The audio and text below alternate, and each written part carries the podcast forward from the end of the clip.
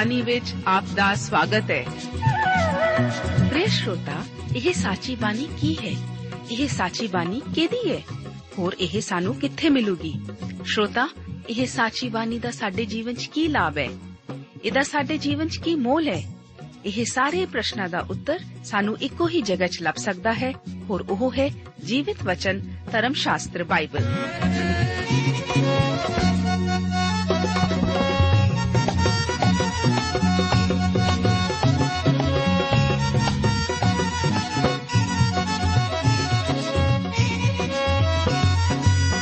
ਧਰਮ ਸ਼ਾਸਤਰ ਬਾਈਬਲ। ਉਹੀ ਜੀਵਿਤ ਵਚਨ ਦਾ ਅਸੀਂ ਇਸ ਕਾਰਜਕ੍ਰਮ ਵਿੱਚ ਅਧਿਐਨ ਕਰਾਂਗੇ।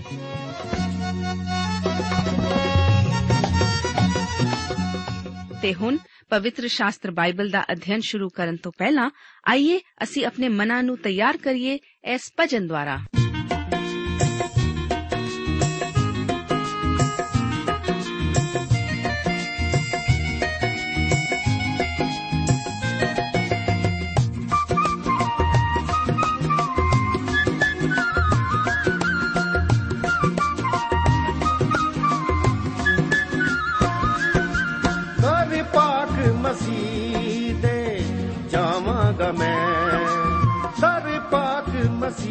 ਦੇ ਜਾਵਾਂਗਾ ਮੈਂ।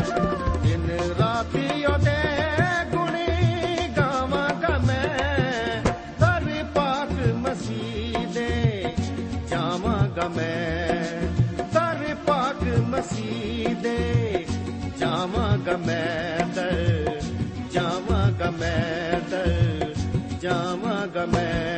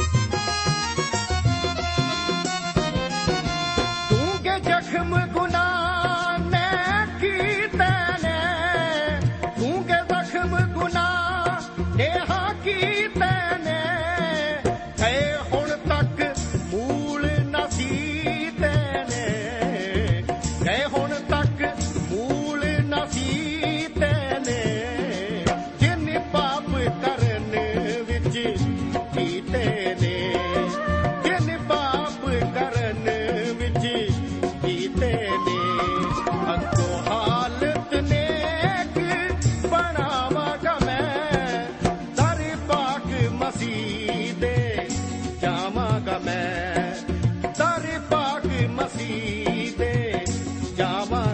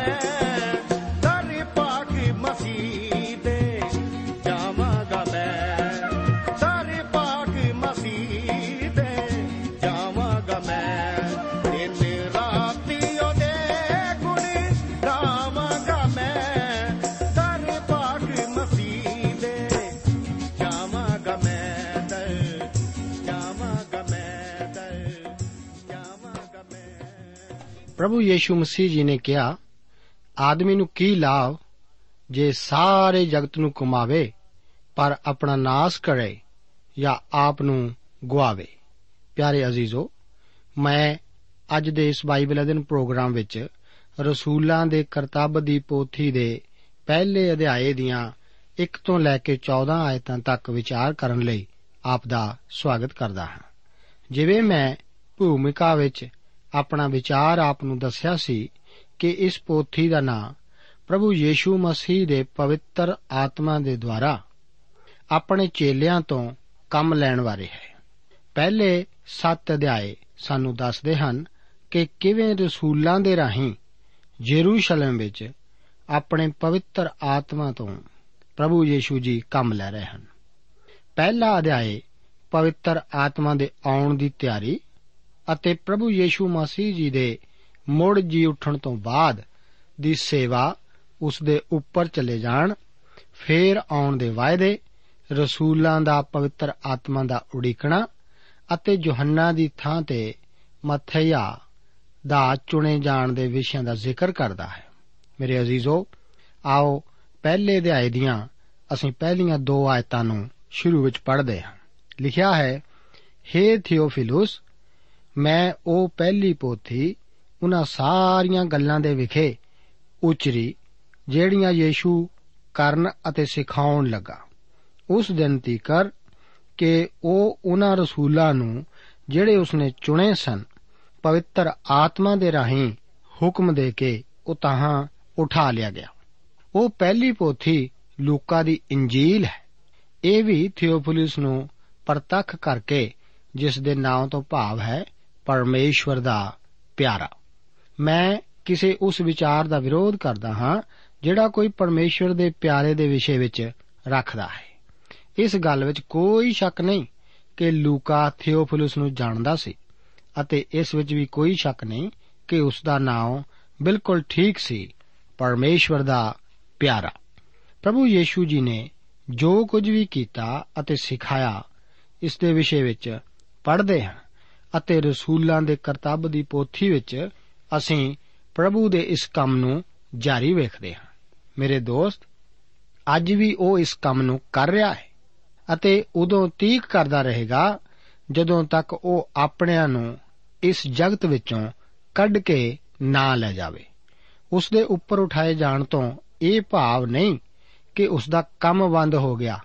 ਉਹ ਅੱਜ ਆਪਣੇ ਪਵਿੱਤਰ ਆਤਮਾ ਦੇ ਨਾਲ ਇਹ ਕੰਮ ਲਗਾਤਾਰ ਕਰ ਰਿਹਾ ਹੈ। ਹਾਂ, ਹੁਣ ਉਹਦਾ ਇਹ ਕੰਮ ਆਪਣੇ ਪਿਤਾ ਦੇ ਸੱਜੇ ਹੱਥ ਬੈਠ ਕੇ ਪਵਿੱਤਰ ਆਤਮਾ ਨਾਲ ਕਰਨਾ ਹੈ। ਜਿਸ ਤਰ੍ਹਾਂ ਫੌਜ ਵਿੱਚ ਹੁਕਮ ਇੱਕ ਫੌਜੀ ਤੋਂ ਦੂਜੇ ਫੌਜੀ ਤੱਕ ਜਾਂਦਾ ਹੈ, ਠੀਕ ਉਸੇ ਤਰ੍ਹਾਂ ਹੁਣ ਪ੍ਰਭੂ ਯੀਸ਼ੂ ਮਸੀਹ ਜੀ ਪਵਿੱਤਰ ਆਤਮਾ ਰਾਹੀਂ ਕੰਮ ਕਰ ਰਹੇ ਹਨ। ਉਹ ਰਸੂਲਾਂ, ਭਾਵ ਆਪਣੇ ਚੇਲਿਆਂ, ਮੇਰੇ ਅਤੇ ਆਪ ਦੇ ਦੁਆਰਾ ਅੱਜ ਵੀ ਕੰਮ ਕਰ ਰਿਹਾ ਹੈ। ਅਸੀਂ ਭਾਵੇਂ ਕਿਤੇ ਵੀ ਕਿਉਂ ਨਾ ਹੋਈਏ। ਇੱਥੇ ਧਿਆਨ ਦੇਣ ਜੋ ਗੱਲ ਹੈ। ਡਾਕਟਰ ਲੂਕਾ ਇੱਥੇ ਆਪਣੇ ਸਮੇਂ ਦਾ ਬਿਆਨ ਦਿੰਦਾ ਹੈ, ਜਿਹੜਾ ਕਿ 4 ਆਇਤ ਤੱਕ ਜਾਰੀ ਰਹੇਗਾ। 3 ਅਤੇ 4 ਆਇਤਾਂ ਵਿੱਚ ਵਚਨ ਇਸ ਪ੍ਰਕਾਰ ਹਨ। ਉਸ ਨੇ ਆਪਣੇ ਦੁੱਖ ਭੋਗਣ ਦੇ ਮਗਰੋਂ ਆਪ ਨੂੰ ਉਹਨਾਂ ਉੱਤੇ ਬਹੁਤਿਆਂ ਪ੍ਰਮਾਣਾਂ ਨਾਲ ਜਿਉਂਦਾ ਪ੍ਰਗਟ ਕੀਤਾ। ਕਿ ਉਹ 40 ਦਿਨਾਂ ਤੀਕ ਉਹਨਾਂ ਨੂੰ ਦਰਸ਼ਨ ਦਿੰਦਾ ਅਤੇ ਪਰਮੇਸ਼ਵਰ ਦੇ ਰਾਜ ਦੀਆਂ ਗੱਲਾਂ ਕਰਦਾ ਰਿਹਾ।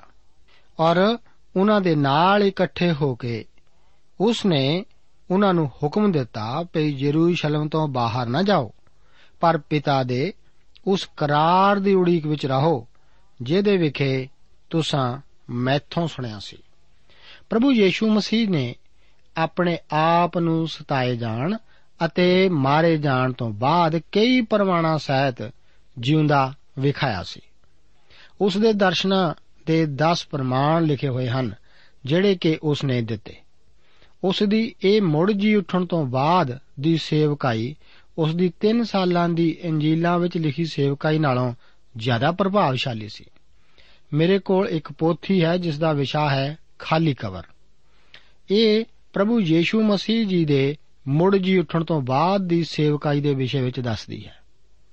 ਪ੍ਰਭੂ ਦੇ ਚੇਲੇ ਪੌਲਸ ਨੇ ਉਸ ਨੂੰ ਇਸ ਤਰ੍ਹਾਂ ਬਿਆਨ ਕੀਤਾ ਹੈ। ਸੋ ਅਸੀਂ ਹੁਣ ਤੋਂ ਕਿਸੇ ਨੂੰ ਸਰੀਰ ਦੇ ਅਨੁਸਾਰ ਨਹੀਂ ਸਿਆਣਦੇ ਹਾਂ। ਭਾਵੇਂ ਅਸਾਂ ਮਸੀਹ ਨੂੰ ਸਰੀਰ ਦੇ ਅਨੁਸਾਰ ਜਾਣਿਆ ਹੈ, ਪਰ ਹੁਣ ਉਸ ਤਰ੍ਹਾਂ ਉਹਨੂੰ ਨਹੀਂ ਜਾਣਦੇ। ਆਪ ਅਤੇ ਮੈਂ ਉਸ ਨੂੰ ਇਸ ਤਰ੍ਹਾਂ ਨਹੀਂ ਜਾਣਦੇ ਜਿਵੇਂ ਕਿਸੇ ਨੂੰ ਅੱਜ 2000 ਬਰੇ ਪਹਿਲਾਂ ਧਰਤੀ ਉਤੇ ਚੱਲਦਿਆਂ ਵੇਖਦਿਆਂ ਹੋਵੇ।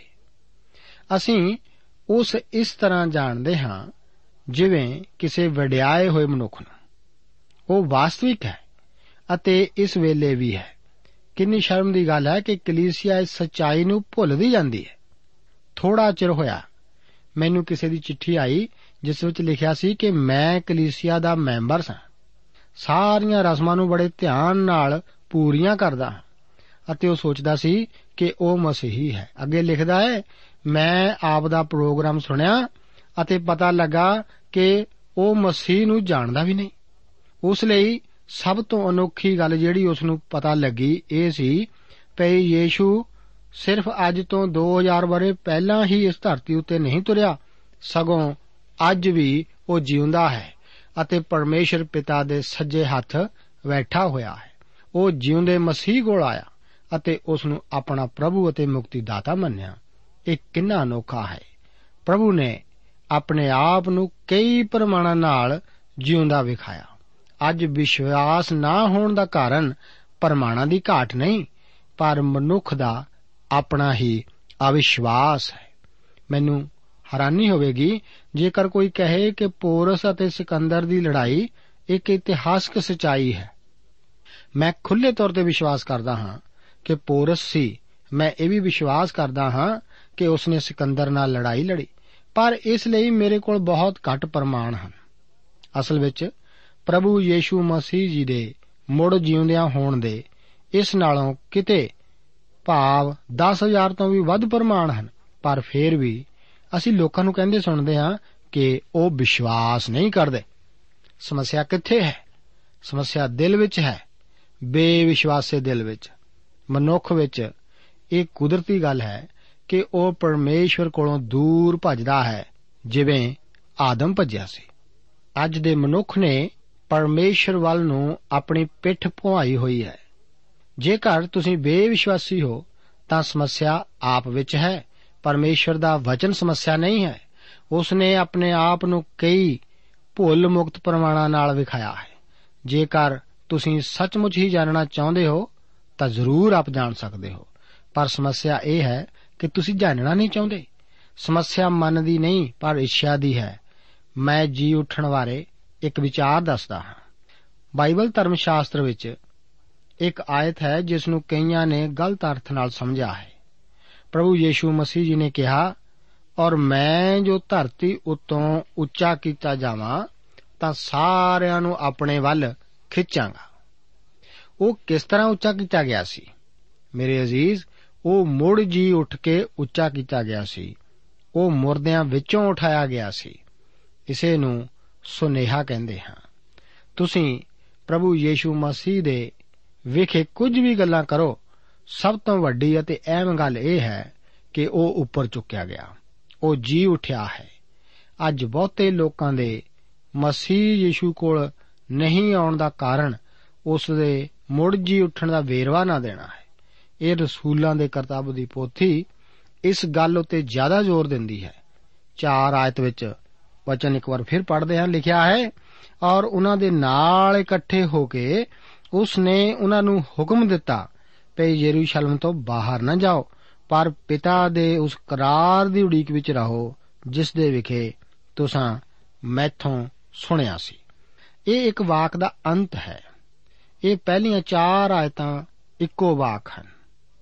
ਰਸੂਲਾਂ ਨੇ ਪਵਿੱਤਰ ਆਤਮਾ ਦੇ ਆਉਣ ਦਾ ਇੰਤਜ਼ਾਰ ਕਰਨਾ ਹੈ। ਜਦੋਂ ਤੀਕ ਇਹ ਨਾ ਹੋਵੇ, ਉਹਨਾਂ ਲਈ ਇੰਤਜ਼ਾਰ ਕਰਨ ਦਾ ਹੁਕਮ ਸੀ। ਪੰਜਵੀਂ ਆਇਤ ਵਿੱਚ ਅੱਗੇ ਲਿਖਿਆ ਹੈ, ਕਿਉਂ ਜੋ ਯੋਹੰਨਾ ਨੇ ਤਾਂ ਪਾਣੀ ਨਾਲ ਬਪਤਿਸਮਾ ਦਿੱਤਾ, ਪਰ ਥੋੜੇ ਦਿਨਾਂ ਪਿਛੋਂ ਤੁਹਾਨੂੰ ਪਵਿੱਤਰ ਆਤਮਾ ਨਾਲ ਬਪਤਿਸਮਾ ਦਿੱਤਾ ਜਾਵੇਗਾ। ਮੁੜ ਜੀ ਉੱਠੇ ਪ੍ਰਭੂ ਨੇ ਰਸੂਲਾਂ ਨੂੰ ਦਰਸ਼ਨ ਦਿੱਤੇ ਅਤੇ ਉਹਨਾਂ ਨੂੰ ਇਹ ਹਦਾਇਤਾਂ ਦਿੱਤੀਆਂ। ਉਹ ਉਹਨਾਂ ਨੂੰ ਕਹਿੰਦਾ ਹੈ ਕਿ ਉਹਨਾਂ ਨੂੰ ਕੁਝ ਹੋਣ ਜਾ ਰਿਹਾ ਹੈ। ਪਹਿਲੇ ਹੀ ਸਮੇਂ ਵਿੱਚ ਉਹਨਾਂ ਨੂੰ ਪਵਿੱਤਰ ਆਤਮਾ ਦਾ ਬਪਤਿਸਮਾ ਦਿੱਤਾ ਜਾਵੇਗਾ। ਇਹ ਪਵਿੱਤਰ ਆਤਮਾ ਦੇ ਬਪਤਿਸਮੇ ਦਾ ਵਾਅਦਾ ਪਿਤਾ ਨੇ ਕੀਤਾ ਸੀ ਅਤੇ ਪ੍ਰਭੂ ਯੀਸ਼ੂ ਮਸੀਹ ਜੀ ਨੇ ਉਹਨਾਂ ਨੂੰ ਦੱਸਿਆ ਸੀ। ਇਹ ਗੱਲ ਧਿਆਨ ਦੇਣ ਯੋਗ ਹੈ। ਇੱਥੇ ਉਹ ਪਾਣੀ ਦੇ ਬਪਤਿਸਮੇ ਬਾਰੇ ਨਹੀਂ ਸੀ ਦੱਸ ਰਿਹਾ, ਜਿਹੜਾ ਕਿ ਇੱਕ ਰਸਮੀ ਬਪਤਿਸਮਾ ਹੈ। ਇਹ ਪਵਿੱਤਰ ਆਤਮਾ ਦਾ ਬਪਤਿਸਮਾ ਹੈ। ਇਹ ਪਵਿੱਤਰ ਆਤਮਾ ਦਾ ਬਪਤਿਸਮਾ ਵਿਸ਼ਵਾਸੀ ਨੂੰ ਕਲੀਸਿਆ ਦੇ ਨਾਲ ਜੋੜਦਾ ਹੈ, ਉਸ ਦੇ ਵਿੱਚ ਮਿਲਾਉਂਦਾ ਹੈ।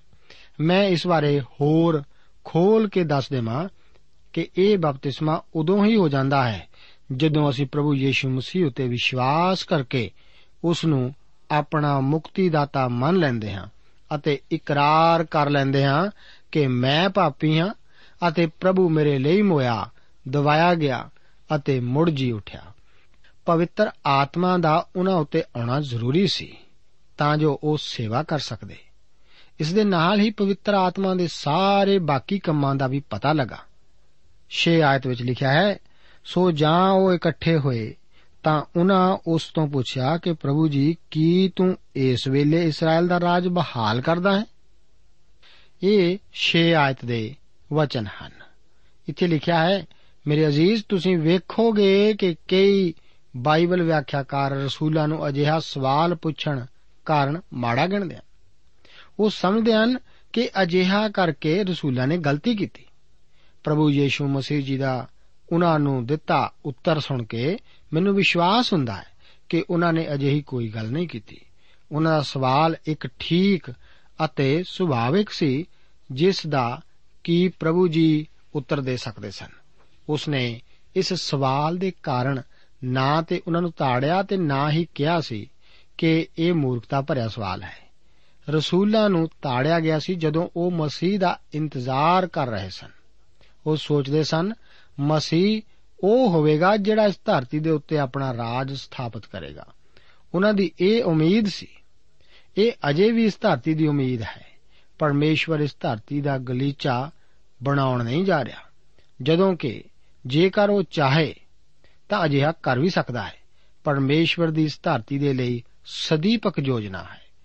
ਉਹਨਾਂ ਰਸੂਲਾਂ ਦਾ ਪਰਮੇਸ਼ਵਰ ਦੇ ਰਾਜ ਤੋਂ ਭਾਵ ਦਾਊਦ ਦੇ ਡੇਰੇ ਨੂੰ ਉਸਾਰਨਾ ਸੀ। ਆਓ 7 ਆਇਤ ਨੂੰ ਅੱਗੇ ਪੜ੍ਹਦੇ ਹਾਂ। ਲਿਖਿਆ ਹੈ ਉਸ ਨੇ ਉਹਨਾਂ ਨੂੰ ਆਖਿਆ, ਤੁਹਾਡਾ ਕੰਮ ਨਹੀਂ, ਭਈ ਉਹਨਾਂ ਸਮਿਆਂ ਅਤੇ ਵੇਲਿਆਂ ਨੂੰ ਜਾਣੋ, ਜੋ ਪਿਤਾ ਨੇ ਆਪਣੇ ਵਸ ਵਿੱਚ ਰੱਖੇ ਸਨ। ਉਸ ਨੇ ਇਸ ਖਾਸ ਵੇਲੇ ਵੀ ਉਹਨਾਂ ਨੂੰ ਇਹ ਦੱਸ ਦਿੱਤਾ ਕਿ ਰਾਜ ਦੀ ਸਥਾਪਨਾ ਨਹੀਂ ਕੀਤੀ ਜਾਵੇਗੀ, ਪਰ ਉਹ ਆਪਣੇ ਲੋਕਾਂ ਨੂੰ ਬੁਲਾ ਕੇ ਜਿਵੇਂ ਕਿ ਅਸੀਂ ਇਸੇ ਪੋਥੀ ਦੇ 15 ਅਧਿਆਏ ਵਿੱਚ ਹੋਈ ਕਾਨਫਰੰਸ ਬਾਰੇ ਪੜ੍ਹਦੇ ਹਾਂ। ਜਗੂਬ ਕਹਿੰਦਾ ਹੈ हे ਭਾਈਓ, ਮੇਰੀ ਸੁਣੋ। ਸ਼ਮਾਉਨ ਨੇ ਦੱਸਿਆ ਕਿ ਕਿਸ ਪ੍ਰਕਾਰ ਪਰਮੇਸ਼ਵਰ ਨੇ ਪਹਿਲਾਂ ਪਰਾਈਆਂ ਕੌਮਾਂ ਉੱਤੇ ਨਿਗਾਹ ਕੀਤੀ, ਤਾਂ ਜੋ ਉਹਨਾਂ ਵਿੱਚੋਂ ਇੱਕ ਪਰਜਾ ਆਪਣੇ ਨਾਮ ਦੇ ਲਈ ਚੁਣੇ ਅਤੇ ਨਬੀਆਂ ਦੇ ਵਚਨ ਇਸ ਨਾਲ ਮਿਲਦੇ ਹਨ। ਜਿਵੇਂ ਲਿਖਿਆ ਹੈ, ਇਹਦੇ ਪਿੱਛੋਂ ਮੈਂ ਮੁੜ ਆਵਾਂਗਾ। ਅਤੇ ਦਾਊਦ ਦੇ ਡਿਗੇ ਹੋਏ ਡੇਰੇ ਨੂੰ ਬਣਾਵਾਂਗਾ ਅਤੇ ਉਹਦੇ ਖੋਲੇ ਨੂੰ ਫੇਰ ਬਣਾ ਕੇ ਖੜਾ ਕਰਾਂਗਾ। ਤਾਂ ਜੋ ਬਾਕੀ ਦੇ ਆਦਮੀ, ਅਰਥਾਤ ਸਾਰੀਆਂ ਪੁਰਾਈਆਂ ਕੌਮਾਂ ਜੋ ਮੇਰੇ ਨਾਮ ਦੇ ਸਦਾਉਂਦੇ ਹਨ, ਪ੍ਰਭੂ ਨੂੰ ਭਾਲਣ। ਪ੍ਰਭੂ, ਜਿਹੜਾ ਮੁੱਢੋਂ ਇਹ ਗੱਲਾਂ ਦਾ ਪ੍ਰਮਾਣ ਕਰਦਾ ਹੈ, ਉਹਨਾਂ ਨੂੰ ਪ੍ਰਗਟ ਕਰਦਾ ਹੈ, ਇਉਂ ਆਖਦਾ ਹੈ, ਅੱਜ ਪਰਮੇਸ਼ਵਰ ਇਹ ਸਭੇ ਕੁਝ ਕਰ ਰਿਹਾ ਹੈ। ਉਹ ਪੁਰਾਈਆਂ ਕੌਮਾਂ ਵਿੱਚ ਜਾ ਜਾ ਆਪਣੇ ਚੁਣੇ ਹੋਏ ਲੋਕਾਂ ਨੂੰ ਆਪਣੇ ਲਈ ਖੁਰਦ ਖੜੇ ਕਰ ਰਿਹਾ ਹੈ। ਪਰਮੇਸ਼ਵਰ ਉਹਨਾਂ ਲੋਕਾਂ ਨੂੰ ਬੁਲਾ ਰਿਹਾ ਹੈ, ਜਿਹੜੇ ਯੀਸ਼ੂ ਤੇ ਵਿਸ਼ਵਾਸ ਕਰਨ ਅਤੇ ਉਹ ਉਹਨਾਂ ਨੂੰ ਪਵਿੱਤਰ ਆਤਮਾ ਦਾ ਬਪਤਿਸਮਾ ਦੇ ਕੇ ਵਿਸ਼ਵਾਸੀਆਂ ਦੀ ਕਲੀਸਿਆ ਵਿੱਚ ਮਿਲਾ ਦਿੰਦਾ ਹੈ।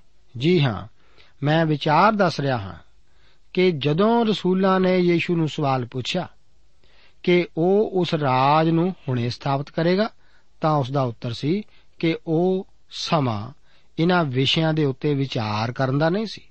ਇੱਥੋਂ ਤੱਕ ਕਿ ਇਹ ਅਜਿਹਾ ਵਿਸ਼ਾ ਨਹੀਂ ਜਿਸ ਉੱਤੇ ਅੱਜ ਵੀ ਵਿਚਾਰ ਕੀਤਾ ਜਾਵੇ। ਮੈਨੂੰ ਅਜਿਹੇ ਕਈ ਮਿਲਦੇ ਹਨ ਜਿਹੜੇ ਕਹਿੰਦੇ ਹਨ, ਕਿ ਤੁਸੀਂ ਨਹੀਂ ਸਮਝਦੇ, ਯੀਸ਼ੂ ਬਹੁਤ ਛੇਤੀ ਆਉਣ ਵਾਲਾ ਹੈ? ਹਾਂ, ਮੈਂ ਵਿਸ਼ਵਾਸ ਕਰਦਾ ਹਾਂ ਕਿ ਉਹ ਬਹੁਤ ਛੇਤੀ ਆਉਣ ਵਾਲਾ ਹੈ। ਮੈਂ ਇਸ ਕਰਕੇ ਕਹਿੰਦਾ ਹਾਂ ਕਿ ਮੈਂ ਨਹੀਂ ਜਾਣਦਾ, ਕਿਉਂਕਿ ਅਜਿਹਾ ਕਹਿਣ ਲਈ ਕਿ ਉਹ ਛੇਤੀ ਆਉਣ ਵਾਲਾ ਹੈ, ਮੇਰੇ ਕੋਲ ਕੋਈ ਠੋਸ ਪ੍ਰਮਾਣ ਨਹੀਂ ਹੈ। ਸਾਡੇ ਪ੍ਰਭੂ ਨੇ ਕਿਹਾ, ਇਹ ਤੁਹਾਡਾ ਕੰਮ ਨਹੀਂ ਕਿ ਉਹਨਾਂ ਸਮਿਆਂ ਅਤੇ ਵੇਲਿਆਂ ਨੂੰ ਜਾਣੋ, ਜੋ ਪਿਤਾ ਨੇ ਆਪਣੇ ਵਸ ਵਿੱਚ ਰੱਖੇ ਹਨ। ਜੇਕਰ ਇਹ ਸਾਡਾ ਕੰਮ ਨਹੀਂ, ਤਾਂ ਸਾਡਾ ਕੀ ਕੰਮ ਹੈ? ਇਸ ਗੱਲ ਉਤੇ ਧਿਆਨ ਦਿਓ। ਸਾਡੇ ਪ੍ਰਭੂ ਨੇ ਉਹਨਾਂ ਨੂੰ ਲਤਾੜਿਆ ਝਾੜਿਆ ਨਹੀਂ, ਪਰ ਉਸਨੇ ਦੱਸਿਆ ਕਿ ਉਸ ਦੇ ਮਨ ਵਿੱਚ ਕੁਝ ਹੋਰ ਹੈ। ਉਹ ਕੀ ਹੈ? ਅਸੀਂ 8ਵੀਂ ਆਇਤ ਵਿੱਚ ਪੜ੍ਹਦੇ ਹਾਂ। ਲਿਖਿਆ ਹੈ, ਪਰ ਜਾਂ ਪਵਿੱਤਰ ਆਤਮਾ ਤੁਹਾਡੇ ਉੱਤੇ ਆਵੇਗਾ, ਤਾਂ ਤੁਸੀਂ ਸ਼ਕਤੀ ਪਾਓਗੇ ਅਤੇ ਯਰੂਸ਼ਲਮ ਔਰ ਸਾਰੇ ਯਹੂਦੀਆ ਅਤੇ ਸਾਮਰੀਆ ਵਿੱਚ ਸਗੋਂ ਧਰਤੀ ਦੇ ਬੰਨੇ ਤੀਕਰ ਮੇਰੇ ਗਵਾਹ ਹੋਵੋਗੇ। ਇਹ ਉਹ ਆਗਿਆ ਹੈ ਜਿਹੜੀ ਅੱਜ ਵੀ ਉਸੇ ਤਰ੍ਹਾਂ ਹੈ। ਇਹ ਸਮਾਪਤ ਹੋਣ ਵਾਲੀ ਆਗਿਆ ਨਹੀਂ। ਇਹ ਹਰ ਇੱਕ ਵਿਸ਼ਵਾਸੀ ਲਈ ਵਿਅਕਤੀਗਤ ਤੌਰ ਤੇ ਦਿੱਤੀ ਹੋਈ ਆਗਿਆ ਹੈ। ਇਹ ਇਹਨਾਂ ਨੂੰ ਪਵਿੱਤਰ ਆਤਮਾ ਮਿਲਣ ਇੱਥੋਂ ਤੱਕ ਕਿ ਕਲੀਸਿਆ ਦੇ ਸਥਾਪਤ ਤੋਂ ਪਹਿਲਾਂ ਦਿੱਤੀ ਗਈ ਸੀ। ਇਹ ਮੇਰੇ ਅਤੇ ਆਪ ਲਈ ਸਿੱਧੀ ਆਗਿਆ ਹੈ। ਇਹ ਸਾਡਾ ਕੰਮ ਹੈ ਕਿ ਅਸੀਂ ਪਰਮੇਸ਼ਵਰ ਦਾ ਵਚਨ ਸਾਰੇ ਜਗਤ ਵਿੱਚ ਫੈਲਾਈਏ। ਅਸੀਂ ਇਹ ਨਹੀਂ ਕਹਿ ਸਕਦੇ ਕਿ ਇਹ ਕਲੀਸਿਆ ਦਾ ਕੰਮ ਹੈ ਕਿ ਸੇਵਕਾਂ ਨੂੰ ਭੇਜੇ। ਅਸੀਂ ਬੈਠੇ ਰਹੀਏ ਅਤੇ ਹੋਰ ਇਹ ਕੰਮ ਕਰਨ ਕਿ ਤੁਸੀਂ ਧਰਤੀ ਦੇ ਵੰਨੇ ਤੀਕਰ ਜਾ ਕੇ ਉਸ ਦੇ ਗਵਾਹ ਠਹਿਰੇ ਹੋ, ਕਿ ਤੁਸੀਂ ਕਿਸੇ ਸੇਵਕ ਦੀ ਜਾਂ ਰੇਡੀਓ ਪ੍ਰੋਗਰਾਮ ਦੀ ਮਦਦ ਕਰਦੇ ਹੋ। ਅਜੇ, ਅੱਜ ਅਜਿਹੇ ਬਹੁਤ ਸਾਰੇ ਲੋਕ ਮਿਲ ਜਾਣਗੇ ਜਿਹੜੇ ਪ੍ਰਭੂ ਜੀ ਦੇ ਆਉਣ ਦੀਆਂ ਗੱਲਾਂ ਕਰਦੇ ਹਨ, ਪਰ ਨਾ ਤੇ ਉਹ ਇਸ ਦਾ ਪ੍ਰਚਾਰ ਕਰਦੇ ਹਨ ਅਤੇ ਨਾ ਹੀ ਪ੍ਰਚਾਰ ਕਰਨ ਵਾਲਿਆਂ ਨੂੰ ਉਤਸ਼ਾਹਿਤ ਕਰਦੇ ਹਨ। ਇਸ ਸਭ ਨੂੰ ਕਰਨ ਲਈ ਸਾਨੂੰ ਸ਼ਕਤੀ ਦੀ ਲੋੜ ਹੈ ਅਤੇ ਇਹ ਉਸ ਦਾ ਵਾਅਦਾ ਸੀ, ਤੁਸੀਂ ਸ਼ਕਤੀ ਪਾਓਗੇ। ਸਾਨੂੰ ਪਰਮੇਸ਼ਵਰ ਦੀ ਅਗਵਾਈ ਦੀ ਲੋੜ ਹੈ। ਸਭ ਤੋਂ ਪਹਿਲਾਂ ਯਰੂਸ਼ਲਮ ਵਿੱਚ, ਜਿਹੜਾ ਕਿ ਸਾਡੇ ਘਰ ਦੇ ਅਦਾਰੇ ਨਾਲ ਸੰਬੰਧਿਤ ਹੈ। ਸਾਰਾ ਯਹੂਦੀਆ, ਜਿਹੜਾ ਕਿ ਸਾਡੇ ਸਮਾਜ ਨਾਲ ਸੰਬੰਧਿਤ ਹੈ। ਸਾਮਰੀਆ, ਉਹਨਾਂ ਲੋਕਾਂ ਬਾਰੇ ਦੱਸਦਾ ਹੈ, ਜਿਨ੍ਹਾਂ ਨਾਲ ਅਸੀਂ ਮੇਲ ਨਹੀਂ ਕਰਦੇ। ਸਾਨੂੰ ਇਸ ਗੱਲ ਦਾ ਧਿਆਨ ਰੱਖਣ ਦੀ ਲੋੜ ਹੈ। ਕਿ ਇਹ ਸਾਡੇ ਪ੍ਰਭੂ ਜੀ ਦੀ ਚਾਹ ਹੈ, ਉਸ ਦੀ ਖਾਹਿਸ਼ ਹੈ। ਕਿ ਤੁਸੀਂ ਉਸ ਦੀ ਚਾਹ ਨੂੰ ਪੂਰਾ ਕਰਨਾ ਚਾਹੁੰਦੇ ਹੋ? ਕੀ ਆਪ ਉਸ ਦੀ ਚਾਹ ਨੂੰ ਪੂਰਾ ਕਰ ਰਹੇ ਹੋ? 9 ਆਇਤ ਵਿੱਚ ਪ੍ਰਭੂ ਜੀ ਅੱਗੇ ਆਖਦੇ ਹਨ, ਔਰ ਜਾਂ ਉਹ ਇਹ ਗੱਲਾਂ ਕਹਿ ਹਟਿਆ ਤਾਂ ਉਹਨਾਂ ਦੇ ਵੇਖਦਿਆਂ ਵੇਖਦਿਆਂ ਉਹ ਉਤਾਹਾਂ ਉਠਾਇਆ ਗਿਆ ਅਤੇ ਬੱਦਲੀ ਨੇ ਉਸ ਨੂੰ ਉਹਨਾਂ ਦੀ ਨਜ਼ਰੋਂ ਓਲੇ ਕਰ ਦਿੱਤਾ ਔਰ ਉਸ ਦੇ ਜਾਂਦਿਆਂ ਹੋਇਆਂ ਜਾਂ ਉਹ ਆਕਾਸ਼ ਦੀ ਵੱਲ ਤੱਕ ਰਹੇ ਸਨ ਵੇਖੋ ਦੋ ਜਣੇ ਚਿੱਟਾ ਪਹਿਰਾਵਾ ਪਹਿਨੀ ਉਹਨਾਂ ਦੇ ਕੋਲ ਖਲੋਤੇ ਸਨ। ਅਸੀਂ ਪਰਮੇਸ਼ਰ ਦੇ ਵਚਨ ਦੇ ਵਿੱਚ ਇੱਥੇ ਪੜਿਆ ਹੈ, ਪ੍ਰਭੂ ਯੀਸ਼ੂ ਮਸੀਹ ਜੀ ਦਾ ਉਤਾਹਾਂ ਉਠਾਇਆ ਜਾਣਾ। ਪ੍ਰਭੂ ਯੀਸ਼ੂ ਮਸੀਹ ਦੀ ਸੇਵਕਾਈ ਵਿੱਚ ਇੱਕ ਬੜੀ ਮਹੱਤਵਪੂਰਨ ਤੇ ਅਰਥਪੂਰਨ ਕਰਾਮਾਤ ਸੀ। ਇਹ ਸਾਡੇ ਸਮੇਂ ਲਈ ਇੱਕ ਸਚਾਈ ਹੈ। ਜਦੋਂ ਕਿ ਅਸੀਂ ਅੱਖਾਂ ਉਤਾਹਾਂ ਚੁੱਕ ਕੇ ਪੁਲਾੜ ਵਿੱਚ ਘੁੰਮਣ ਦੀਆਂ ਗੱਲਾਂ ਕਰਦੇ ਹਾਂ। ਪੁਲਾੜ ਦਾ ਸਫ਼ਰ ਅੱਜ ਸਾਡੇ ਲਈ ਕੋਈ ਨਵੀਂ ਗੱਲ ਨਹੀਂ। ਇਹ ਤਾਂ ਉੱਥੇ ਉਸ ਨੂੰ ਲਿਜਾਣ ਵਾਲੀ ਬਦਲੀ ਹੀ ਸੀ। ਉਹ ਕਿਸ ਤਰ੍ਹਾਂ ਦੀ ਬਦਲੀ ਸੀ? ਕੀ ਉਹ ਸੈੱਲ ਨਾਲ ਭਰੀ ਬਦਲੀ ਸੀ? ਨਹੀਂ, ਇਹ ਉਹੀ ਮਹਿਮਾ ਦੇ ਚਾਨਣ ਦੀ ਬਦਲੀ ਸੀ, ਜਿਸ ਦੇ ਨਾਲ ਸਾਖੀ ਦਾ ਤੰਬੂ ਭਰਿਆ ਸੀ। ਆਪਣੀ ਮਹਾਜਾਜਕੀ ਪ੍ਰਾਰਥਨਾ ਵਿੱਚ ਉਹਨਾਂ ਨੇ ਪ੍ਰਾਰਥਨਾ ਕੀਤੀ, ਹੁਣ हे ਪਿਤਾ, ਤੂੰ ਆਪਣੀ ਸੰਗਤ ਦੀ ਉਸ ਵਡਿਆਈ ਨਾਲ, ਜੋ ਮੈਂ ਜਗਤ ਦੇ ਹੋਣ ਤੋਂ ਅੱਗੇ ਹੀ ਤੇਰੇ ਨਾਲ ਰੱਖਦਾ ਸਾਂ ਮੇਰੀ ਵਡਿਆਈ ਪ੍ਰਗਟ ਕਰ। ਇਹ ਵਚਨ ਯੋਹੰਨਾ ਦੀ ਇੰਜੀਲ ਉਸ ਦਾ 17 ਦੇ ਉਸ ਦੀ 5 ਆਇਤ ਦੇ ਹਨ। ਜਦੋਂ ਉਹ ਇਸ ਜਗਤ ਵਿੱਚ ਆਇਆ, ਤਾਂ ਬੱਚਿਆਂ ਦੇ ਕੱਪੜਿਆਂ ਵਿੱਚ ਲਪੇਟਿਆ ਗਿਆ ਅਤੇ ਜਦੋਂ ਉਹ ਉਤਾਂ ਚੁੱਕਿਆ ਗਿਆ ਉਸ ਨੂੰ ਮਹਿਮਾ ਦੀ ਬਦਲੀ ਨੇ ਢਕਿਆ। ਇਹ ਪਿਤਾ ਦੇ ਸੱਜੇ ਹੱਥ ਇਸ ਤਰ੍ਹਾਂ ਪਰਤਿਆ। ਆਓ 10 ਅਤੇ 11 ਆਇਤਾਂ ਨੂੰ ਪੜ੍ਹਦੇ ਹਾਂ। ਇੱਥੇ ਵਚਨ ਹਨ ਔਰ ਉਸ ਦੇ ਜਾਂਦਿਆਂ ਹੋਇਆਂ ਜਾਂ ਉਹ ਆਕਾਸ਼ ਦੀ ਵੱਲ ਤੱਕ ਰਹੇ ਸਨ, ਵੇਖੋ ਦੋ ਜਣੇ ਚਿੱਟਾ ਪਹਿਰਾਵਾ ਪਹਿਨੀ ਉਹਨਾਂ ਦੇ ਕੋਲ ਖਲੋਤੇ ਸਨ ਅਤੇ ਉਹ ਆਖਣ ਲੱਗੇ, ਹੇ ਗਲੀਲੀ ਪੁਰਖੋ, ਤੁਸੀਂ ਕਿਉਂ ਖੜੇ ਆਕਾਸ਼ ਦੀ ਵੱਲ ਵੇਖਦੇ ਹੋ? ਇਹ ਯੀਸ਼ੂ ਜਿਹੜਾ ਤੁਹਾਡੇ ਕੋਲੋਂ ਆਕਾਸ਼ ਉੱਪਰ ਉਠਾ ਲਿਆ ਗਿਆ, ਉਸੇ ਤਰ੍ਹਾਂ ਆਵੇਗਾ ਜਿਸ ਤਰ੍ਹਾਂ ਤੁਸੀਂ ਉਸ ਨੂੰ ਆਕਾਸ਼ ਉੱਤੇ ਜਾਂਦੇ ਵੇਖਿਆ। ਇਹ ਮਹਿਮਾ ਭਰਿਆ ਯੀਸ਼ੂ ਜੀ ਜਿਹੜਾ ਆਕਾਸ਼ ਵਿੱਚ ਗਿਆ, ਇਹੋ ਮਹਿਮਾ ਭਰਿਆ ਯੀਸ਼ੂ ਇਸੇ ਮਹਿਮਾ ਦੇ ਨਾਲ ਵਾਪਸ ਆਵੇਗਾ। ਪਵਿੱਤਰ ਪੁਸਤਕ ਸਾਨੂੰ ਦੱਸਦੀ ਹੈ, ਉਸ ਦਿਨ ਉਸ ਦੇ ਪੈਰ ਜਤੂਨ ਦੇ ਪਹਾੜ ਉੱਤੇ ਖੜੇ ਹੋਣਗੇ, ਜਿਹੜਾ ਯਰੂਸ਼ਲਮ ਦੇ ਅੱਗੇ ਪੂਰਬ ਵੱਲ ਹੈ। ਮੈਨੂੰ ਇਸ ਖਬਰ ਨਾਲ ਖੁਸ਼ੀ ਹੁੰਦੀ ਹੈ ਕਿ ਪ੍ਰਭੂ ਦੇ ਮਾਤਾ ਜੀ ਉੱਥੇ ਸਨ। ਉਸ ਦੀ ਸਾਖ ਹੁਣ ਸਾਫ਼ ਕੀਤੀ ਜਾ ਚੁੱਕੀ ਹੈ। ਇਸ ਵੇਲੇ ਯੀਸ਼ੂ ਸਪਸ਼ਟ ਤੌਰ ਤੇ ਪਰਮੇਸ਼ਵਰ ਦਾ ਪੁੱਤਰ ਕੁਆਰੀ ਤੋਂ ਜੰਮਿਆ, ਜਿਵੇਂ ਕਿ ਉਸ ਦੀ ਮਾਤਾ ਨੇ ਦਾਵਾ ਕੀਤਾ ਸੀ। ਰਸੂਲਾਂ ਅਤੇ ਵਿਸ਼ਵਾਸੀਆਂ ਦਾ ਕੰਮ ਉੱਥੇ ਇੱਕ ਹੋਣਾ ਅਤੇ ਪ੍ਰਾਰਥਨਾ ਕਰਨਾ ਅਤੇ ਪਵਿੱਤਰ ਆਤਮਾ ਦਾ ਇੰਤਜ਼ਾਰ ਕਰਨਾ ਸੀ। ਅੱਜ ਸਾਡੇ ਕੋਲ ਕੋਈ ਅਜਿਹਾ ਤਰੀਕਾ ਨਹੀਂ ਜਿਸ ਨਾਲ ਅਸੀਂ ਉਸ ਸਮੇਂ ਦੀ ਨਕਲ ਕਰ ਸਕੀਏ। ਇਸ ਦੀ ਨਕਲ ਨਹੀਂ ਕੀਤੀ ਜਾ ਸਕਦੀ। ਅਸੀਂ ਪਵਿੱਤਰ ਆਤਮਾ ਦੇ ਆਉਣ ਦੀ ਉਡੀਕ ਨਹੀਂ ਕਰ ਰਹੇ। ਉਹ 2000 ਬਰੇ ਪਹਿਲਾਂ ਹੀ ਆ ਚੁੱਕਿਆ ਹੈ। ਅੱਜ ਸਾਨੂੰ ਦੁਬਾਰਾ ਫਿਰ ਪਵਿੱਤਰ ਆਤਮਾ ਦੇ ਇੰਤਜ਼ਾਰ ਕਰਨ ਦੀ ਲੋੜ ਨਹੀਂ। ਉਹ ਆ ਚੁੱਕਿਆ ਹੈ। ਉਹ ਸਾਡੇ ਵਿੱਚ ਵਸਣ ਲਈ ਆਇਆ ਹੈ। ਉਹ ਆਪਣੀ ਸੇਵਾ ਲੈਣ ਲਈ ਆਪਣੇ ਲੋਕਾਂ ਦੇ ਵਿੱਚ ਆਉਂਦਾ ਹੈ। ਉਸ ਦੇ ਨਾਲ ਸਾਡਾ ਮਸਾ ਕੀਤਾ ਗਿਆ ਹੈ। ਉਹ ਚਾਹੁੰਦਾ ਹੈ ਕਿ ਅਸੀਂ ਉਸ ਦੀ ਭਰਪੂਰੀ ਦੇ ਵਿੱਚ ਰਹਿੰਦੇ ਹੋਏ ਪਰਮੇਸ਼ਵਰ ਦੀ ਸੇਵਾ ਦੇ ਵਿੱਚ ਲੱਗੇ ਰਹੀਏ। ਅਜ਼ੀਜ਼ੋ, ਮੈਨੂੰ ਆਸ ਹੈ ਕਿ ਆਪ ਇਸੇ ਤਰ੍ਹਾਂ ਅਗਲੇ ਪ੍ਰੋਗਰਾਮ ਵਿੱਚ ਆਉਣ ਤੋਂ ਪਹਿਲਾਂ ਇਸ ਪੁਸਤਕ ਦੇ ਇੱਕ ਅਧਿਆਏ ਉਸ ਦੀਆਂ 14 ਆਇਤਾਂ ਤੋਂ ਅੱਗੇ ਦੇ ਭਾਗ ਨੂੰ ਜ਼ਰੂਰ ਪੜ੍ਹ ਕੇ ਆਓ, ਤਾਂ ਕਿ ਅਸੀਂ ਇਸ ਪ੍ਰੋਗਰਾਮ ਦੇ ਦੁਆਰਾ ਪਰਮੇਸ਼ਵਰ ਦੀ ਬਾਣੀ ਉੱਤੇ ਲਗਾਤਾਰ ਵਿਚਾਰ ਕਰ ਸਕੀਏ। ਪ੍ਰਭੂ ਆਪ ਨੂੰ ਅੱਜ ਦੇ ਇਹਨਾਂ ਵਚਨਾਂ ਨਾਲ ਅਸੀਸ ਦੇਵੇ। ਦੋਸਤੋ, ਸਾਨੂੰ ਉਮੀਦ ਹੈ ਕਿ ਇਹ ਕਾਰਜਕ੍ਰਮ ਤੁਹਾਨੂੰ ਪਸੰਦ ਆਇਆ ਹੋਵੇਗਾ ਤੇ ਇਹ ਕਾਰਜਕ੍ਰਮ ਸੁਣ ਕੇ ਤੁਹਾਨੂੰ ਬਰਕਤਾਂ ਮਿਲੀਆਂ ਹੋਣਗੀਆਂ। ਜੇ ਤੁਸੀਂ ਇਹ ਕਾਰਜਕ੍ਰਮ ਦੇ ਬਾਰੇ ਕੁਝ ਪੁੱਛਣਾ ਚਾਹੁੰਦੇ ਹੋ ਤੇ ਸਾਨੂੰ ਇਸ ਪਤੇ ਤੇ ਲਿਖੋ program Sachi Bani post box number 1715 sector 36 Chandigarh 160036 ਪਤਾ ਇੱਕ ਵਾਰ ਫੇਰ ਸੁਣ ਲਓ program Sachi Bani post box number 1715 sector 36 Chandigarh 160036 ਸਾਡਾ ਈਮੇਲ ਪਤਾ ਹੈ punjabi.ttb@twr.in ਪਤਾ ਇੱਕ ਵਾਰ ਫੇਰ ਸੁਣ ਲਓ punjabi.ttb@twr.in ਹੁਣ ਸਾਡੇ ਪ੍ਰੋਗਰਾਮ ਦਾ ਸਮੇਂ ਸਮਾਪਤ ਹੁੰਦਾ ਹੈ ਉਮੀਦ ਹੈ ਅਗਲੇ ਪ੍ਰੋਗਰਾਮ ਵਿੱਚ ਤੁਹਾਡੇ ਨਾਲ ਫੇਰ ਪੇਂਟ ਹੋਏਗੀ ਰੱਬ ਤੁਹਾਨੂੰ ਬਰਕਤ ਦੇ